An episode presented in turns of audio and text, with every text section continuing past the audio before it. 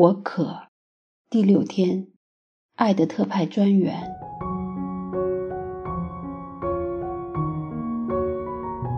在之前五天的反思中所提出的“五饼二鱼”时刻概念，其重点在于我们是否能从自我中心伸展到关注他人的需要，愿意奉献自己卑微的一份，并在团体中因着每一个人的参与。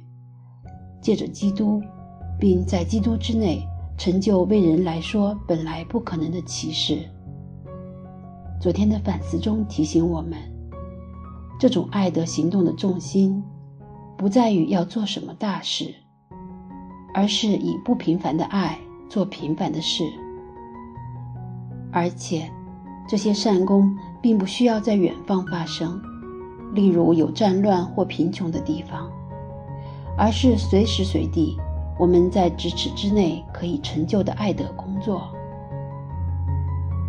在今天的福音中，耶稣教导我们学习他如何向天父祈祷。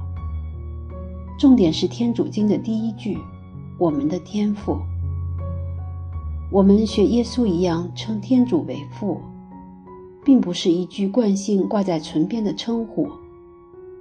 而是由心底呼号的阿爸父。他既然是父亲，就必会聆听子女的祈祷。特别是当我们履行天主爱的诫命而彼此相爱的时候，而我们愿意在当中奉献的无病二愚，定能悦乐天父，定会因着主耶稣而倍增。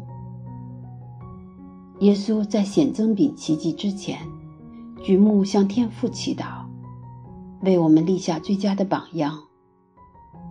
耶稣让我们知道，我们并不可以靠自己的能力，而是要靠着天父的大能去做每一个善功。当我们每次奉献自己的五饼二鱼时，让我们也虚心投靠及信任天父定会供应。我们不应计较天父供应的方式及时间表。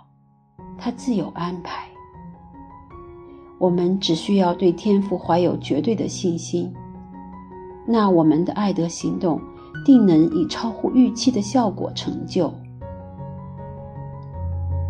昨天的反思中已谈及过，需要我们关注的人就在咫尺。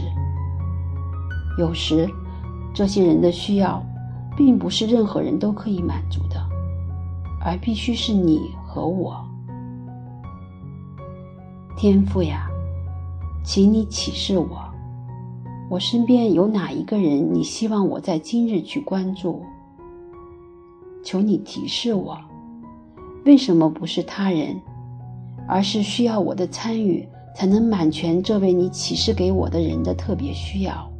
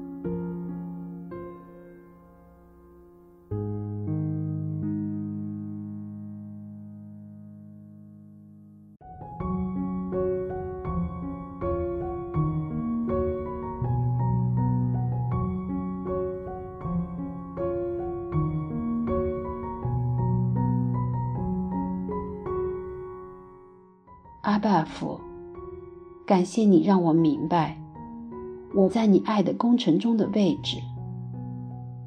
你提示了我一些本来就应该做的事，应该付出的爱。一直因为我的忙碌、我的疏忽及我的自私，而没有及时回应你曾经给我的邀请。阿爸父，感谢你今日温柔的提示。